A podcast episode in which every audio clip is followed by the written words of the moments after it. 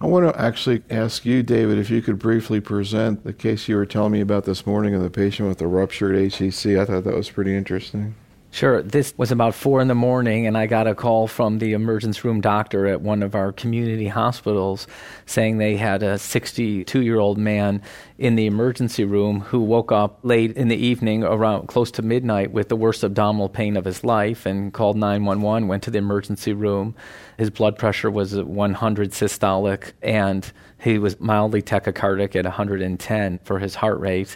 And they, of course, drew blood work. And then on his physical examination, he had a mildly distended abdomen that was tender. And the emergency room physician rapidly ordered a CT scan that showed previously undiagnosed liver tumor that had ruptured. And he had about a liter of free blood in his abdomen.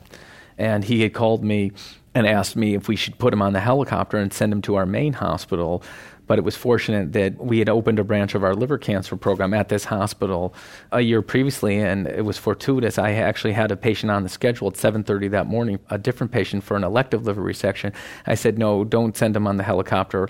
Call the OR, and I'll be right in." And I saw him in the emergency room 20 minutes later, and we cross-matched some blood that the emergency room doctor had sent. I took him up to the OR about six in the morning and did an emergency right hepatic lobectomy. He had early cirrhosis. He had bridging fibrosis and undiagnosed cryptogenic cirrhosis that led to this peripheral five centimeter right lobe hepatocellular carcinoma. But this is all unknown to him. All unknown to him. He, was had perfectly no history. healthy up right. He had point? no risk factors. He was not an alcoholic. His hepatitis screen was negative, and he had no risk factors.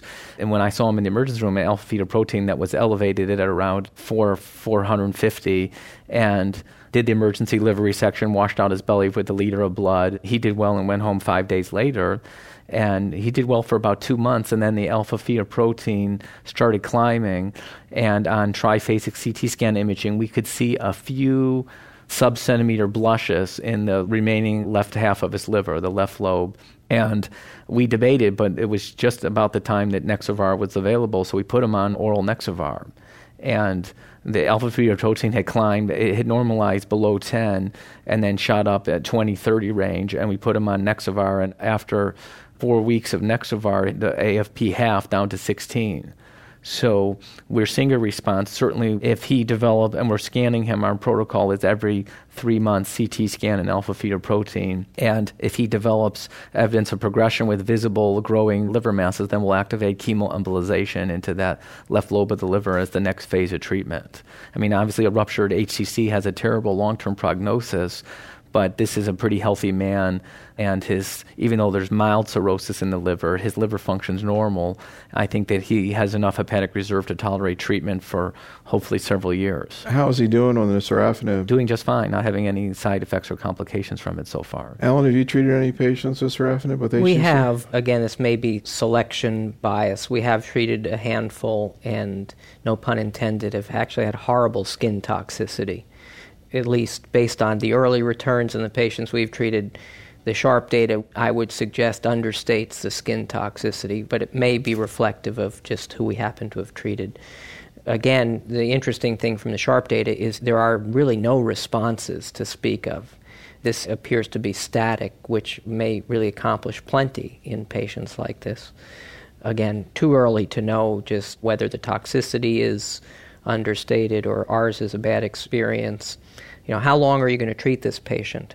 well nobody knows i think we'll base it upon imaging and alpha fetoprotein but certainly the plan was four cycles month long cycles Right. And it's interesting, this is stylistic. You know, I wouldn't chase this with chemoembolization in somebody who had a ruptured HCC where the peritoneal cavity is at great risk. I would personally, with cryptogenic cirrhosis, again, just style, I probably wouldn't do chemoembolization in this patient. I know that that's what's done in some centers, but we probably so if he do- recurred liver only and there was no evidence of peritoneal disease what would you treat him with Well, failing sorafenib, it depends, I guess, on how his liver regenerates and all. I think if he fits the criteria for TACE at that point, you know, maybe TACE. But I think inherently my real concern three or four months from now is that he'll have other sites of disease. I mean, his prognosis is very poor. Lewis, what do we know about cryptogenic cirrhosis and its relationship to HCC? Well, I think one of the things that's of concern, areas of concern to many hepatologists, is the association of cryptogenic cirrhosis with fatty liver disease.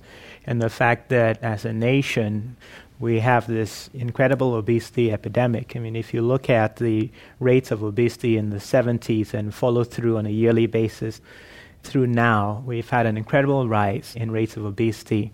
We know that obesity is associated in some individuals with inflammation in the liver, with deposition of fat in the liver, and then subsequently inflammation, and people can get cirrhosis from that.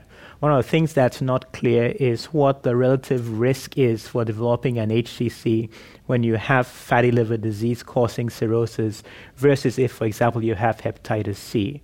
I think the early data suggests that the risk is lower. On the other hand, we have a much, much larger population at risk of fatty liver disease. And so that's a significant concern, actually, that epidemiologically, as we are seeing in the United States really the tail end of a hepatitis C epidemic. You know, the incidence rates of hepatitis C have dropped, and if we give ourselves a 30 or 40 year lag between having hepatitis C and developing cirrhosis and cancer, we are going to be seeing a downturn in the rates of cancer due to hepatitis C within the next five to 10 years. On the other hand, we are just seeing the foothills now, we think, of obesity related cirrhosis and liver cancer. And it may turn out that after we are done with C, the big worry will be obesity related, what we call today cryptogenic cirrhosis, that then becomes a significant cause and risk factor for liver cancer. Can you distinguish that from NASH? That's NASH. Right, and so is it only obesity related? It is. I thought pre- it was In-N-Out Burger related. I thought it was diet related. Uh, I think it's predominantly obesity related. I think that's a reasonable. It's clearly not everyone that has NASH is obese, and so there's multiple risk factors there. Lewis, could you comment that we hear more and more about this metabolic syndrome uh-huh. and the association with diabetes, obesity, and cardiac disease. And I saw a lady a month ago who came labeled with this diagnosis of metabolic syndrome. And it's hard to know. I mean, they're all bad diseases to have, but do they just synergize to cause worse liver disease and eventual liver cancer? Yeah, I think, you know, one way of thinking about it is that diabetes is an expression of the metabolic syndrome Non alcoholic fatty liver disease in some patients is an expression of the metabolic syndrome. So, for example, cryptogenic cirrhosis is associated with diabetes, and it's been shown recently that in the United States, diabetes is an independent risk factor for HCC. It gives you about a twofold increased risk of HCC. So, these all hang together, and I think they'll prove to be an important epidemiologic risk for HCC Getting back to your case, how often do you see a ruptured HCC and what's going on there that that occurs? It's pretty rare. Given that we see about 350 to 400 new hepatomas a year, we probably get 10 to 15 cases a year ruptured. In the community, it may be one case a year that the emergency room or physicians will see. The risk factors would be a exophytic or subcapsular lesion, so a tumor that is growing out of the Glisson's capsule, distending the capsule of the liver, typically a golf ball to baseball sized lesion that is near the surface of the liver or growing out of it. Those are the ones that tend to rupture, not a small tumor that's buried deep inside the liver. We also see a subset of women with benign adenomas of the liver that are notorious for rupturing. These are typically women aged 20 to 40s that have a long-standing history of oral contraceptive birth control pill use, and the estrogen in those birth control pills lead as a mitogen or stimulus for adenoma growth.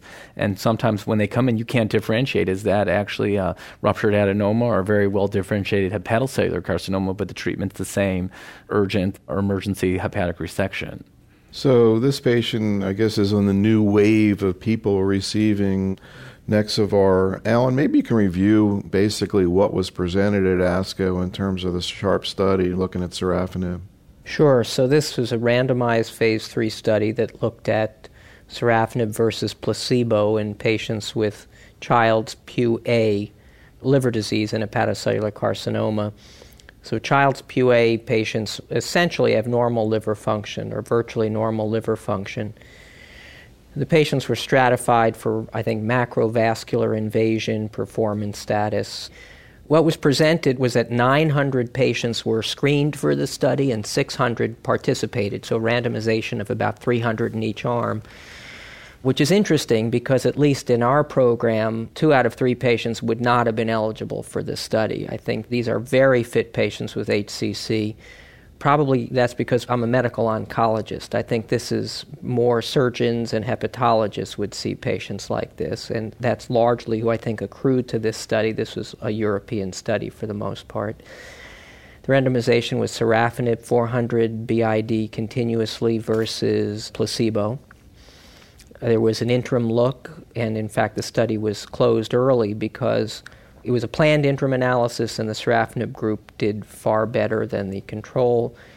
The endpoints were progression free survival, time to symptom progression, overall survival dramatically favored sorafenib, I think 10.7 versus 7.9 months, which is very meaningful. Remember when you have a study that has a significant p value, it could be because the experimental arm is really effective, or it could be because the control arm does really poorly. In this case, the control arm did quite well, much as you'd expect, even a little better perhaps than you'd expect for these patients. So, this is a very meaningful finding. The toxicity was quite tolerable. I think, I forget, maybe 10% of patients had skin toxicity, a little of diarrhea but really not much to speak of in toxicity. Kind of looked like what we'd seen with renal cell. Right, I think very similar to renal cell. A couple of curious findings that need to be fleshed out in a manuscript, and in fairness, I think the data that's been released, this is an early look. They haven't had a chance to massage the data yet. One of the endpoints was time to symptom progression and they used an instrument, a quality of life instrument. It's very, I think, very difficult to use quality of life instruments in this population of patients. It was interesting, there was no difference in time to symptomatic progression. And in fact, patients could stay on study until either they had radiographic or symptomatic progression. And patients in both arms were treated about the same duration of treatment, I think 23 versus 19 weeks even though radiographic progression was 24 weeks in the sorafenib group and 12 weeks in the placebo group. So, some curiosities, I think, things that need to be explained a bit. The one issue is who the patients were. Right. So, these are very fit patients by definition, and I'd be interested in Lewis's take on this. Less than half the patients had underlying hepatitis. A quarter had alcoholic liver disease, and a quarter had other liver disease. And at least in my practice, that would not have been even remotely representative of the patients we see. I think not taking anything away from the results, a very important finding and very profound results. I am a bit concerned about how the patients with hepatitis, for example, are going to tolerate this treatment. They may get more benefit for all we know, but I think that's the cautionary message I have. And can you comment, Lewis, on the child system and how these patients fit in, and Alan's question of what you might expect when people are a little bit sicker?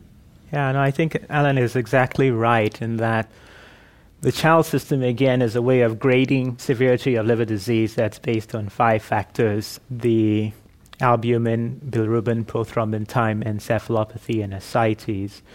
And what this study did was select people with the best liver function. I think in both arms, less than 5% of the patients had child B cirrhosis, and there were no child C patients in the study. And I think the question about time to symptomatic progression, I wonder personally whether that relates a little bit in part to the fact that there were patients with underlying liver disease. Fatigue is a common symptom of liver disease. Fatigue tends to be a side effect of the receptor tyrosine kinase inhibitors generally. And I think one question in many people's minds is whether this issue of time to symptom progression not being different relates to the fact that patients on sorafenib actually perhaps had increased fatigue. And so, in terms of symptoms, the patients on placebo progressed and had more symptoms. Patients on sorafenib had fatigue from their liver disease and maybe didn't feel as good as one would have expected from people who are responding to a therapy. So I think that that's one of the questions that will be interesting to see when the data. Although it's interesting, time to symptom progression was 23 weeks on the mm-hmm. arm and 19 weeks on the placebo arm. If to me, as I looked at it, if there's a sorafenib fatigue effect, I might have expected there to have been symptomatic progression earlier. Mm-hmm. But I think at the end of the day, I'm not satisfied that any of our quality of life instruments are particularly good for this population of patients. As important as it is, I think we're really groping in the dark for a meaningful quality of life instrument. But in any case, that yeah. was at least how I was looking at it. I want to get more into this issue and use a case actually of Dr. Henderson to sort of explore this issue of management of patients with Child's B. But I also want to ask Alan about the NCCN committee for hepatobiliary tumors. When I went on the website, it looks like you all are changing, and you're on that committee. How are you all thinking through these new data in terms of your clinical algorithms? Right. So I think there's no question but that sorafenib is a standard for patients with Child's Pugh A and the algorithm will reflect that. In a variety of the branches that you take, sorafenib would be an appropriate treatment. I think the struggle is whether patients with HCC and non Child's Pugh A should be treated with sorafenib. Clearly, there are no satisfactory alternatives to sorafenib. There is a little bit of data in patients with Child's Pugh B, and so, at least the working discussion with NCCN is something to the effect that it could be considered for patients with Child's Pugh B, although there is really not much data to support it. The FDA has the package now, and I have no doubt that they'll approve sorafenib for Child's Pugh A. They will be presented the opportunity to approve sorafenib for Child's Pugh B based on a small data set remains to be seen what they'll decide. What's the exact definition of A, or what precludes you from being A? So right, so patients, clinicians know. It's a point system, and you start out on each of those five categories. You start out with essentially normal tests with a one point. And then, depending on the degree of change from normal, so for example, with the albumin, I think it's above 3.4 is normal, and then 2.8 to 3.4 would give you. So if you're normal, you have one point. 3.8 to 2.4 would 2.8 to 3.4 would give you two points, and then less than 2.8 would give you three points. And the same then is true in a similar fashion with the other variables. And so if you have five to six. If you score five or six, you're a child A. If you score seven, nine, eight, or nine, you're a seven B. to nine. And if B. you score a ten or above, it makes you a child right. C. So just the presence of ascites, for example, you've got six points on child's Pugh. So any of the other factors, an INR that's high or a low albumin. So it is important to note that in the SHARP trial, there were a handful of patients who were Child's Pugh A who had high bilirubins because just one point, one sort of aberrant of the five Child's Pugh categories isn't enough to catapult you to Child's Pugh B. So there's a few patients with high bilirubin in the SHARP trial, but just a few. To me, the real issue with the Child's Pugh B patient is in the patient with a high bilirubin. I think that this is a drug that has at least some hepatic metabolism. There's some data in a study that's been done by CALGB looking at sorafenib in patients with organ dysfunction, where there's really a lot of toxicity with sorafenib in patients with high bilirubin. It may be apples and oranges. It may not be relevant. It depends on why they had high bilirubin. There are a variety of issues. But that's the main concern, I think. So the other factors of child's A versus B may not be relevant for using the drug, but I would personally worry that the bilirubin may be a mm-hmm. factor.